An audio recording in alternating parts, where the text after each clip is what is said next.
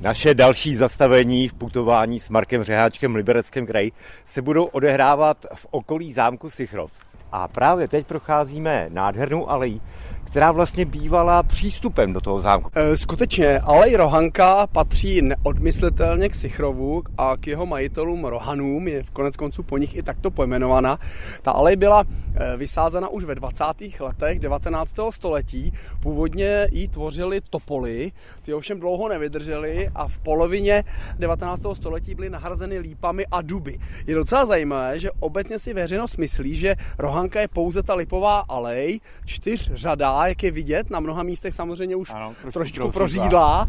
A ta skutečně spojovala tu hlavní cestu mezi Turnovem a Hodkovicem, respektive Libercem, s tím Sichrovským zámkem. Na druhou stranu tady za námi jsou dva takové domečky, ve starých mapách e, jsou označovány jako obydlí parkových portírů neboli vrátných jakýchsi Aha. a za nima už se ta alej mění z hlediska skladby dubová. a je dubová. Jsou to klasické pyramidální duby, nedávno byla obnovena, protože duby byly napadeny, takže ta alej vlastně se skládala zhruba z čtvrt tisíce lip a zhruba ze stovky dubů.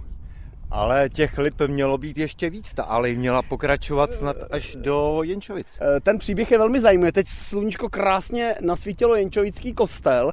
Rohané původně předpokládali, že ta alej bude sloužit jako impozantní příjezd k jejich zámku, ale na druhou stranu od té silnice, že povede k plánované rodinné hrobce, kterou právě e, mysleli, že zbudují eh, v Jenčovickém kostele.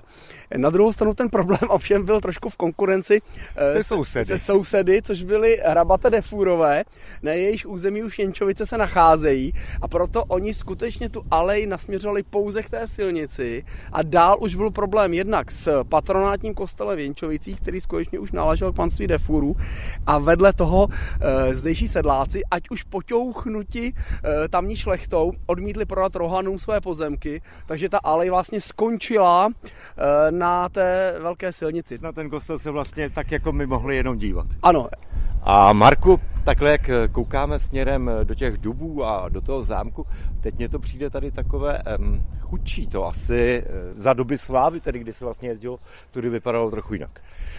Tak e, nelze říci, že by to vypadalo úplně jinak. Každopádně to mělo jiný význam. Dneska to je spíš takový zadní dvorek Sichrovského zámku, ale ve své době to byl ten hlavní vstup, nebo ten nejdůležitější vstup. E, tudy právě přijížděl v listopadu 1866 ten slavný kočár s císařem Františkem Josefem I. Byly tady stovky rozsvícených lampionů a nad tím byl v obou zemských řečech, česky i německy tedy, nápis Sláva oci vlasti. Vítejte.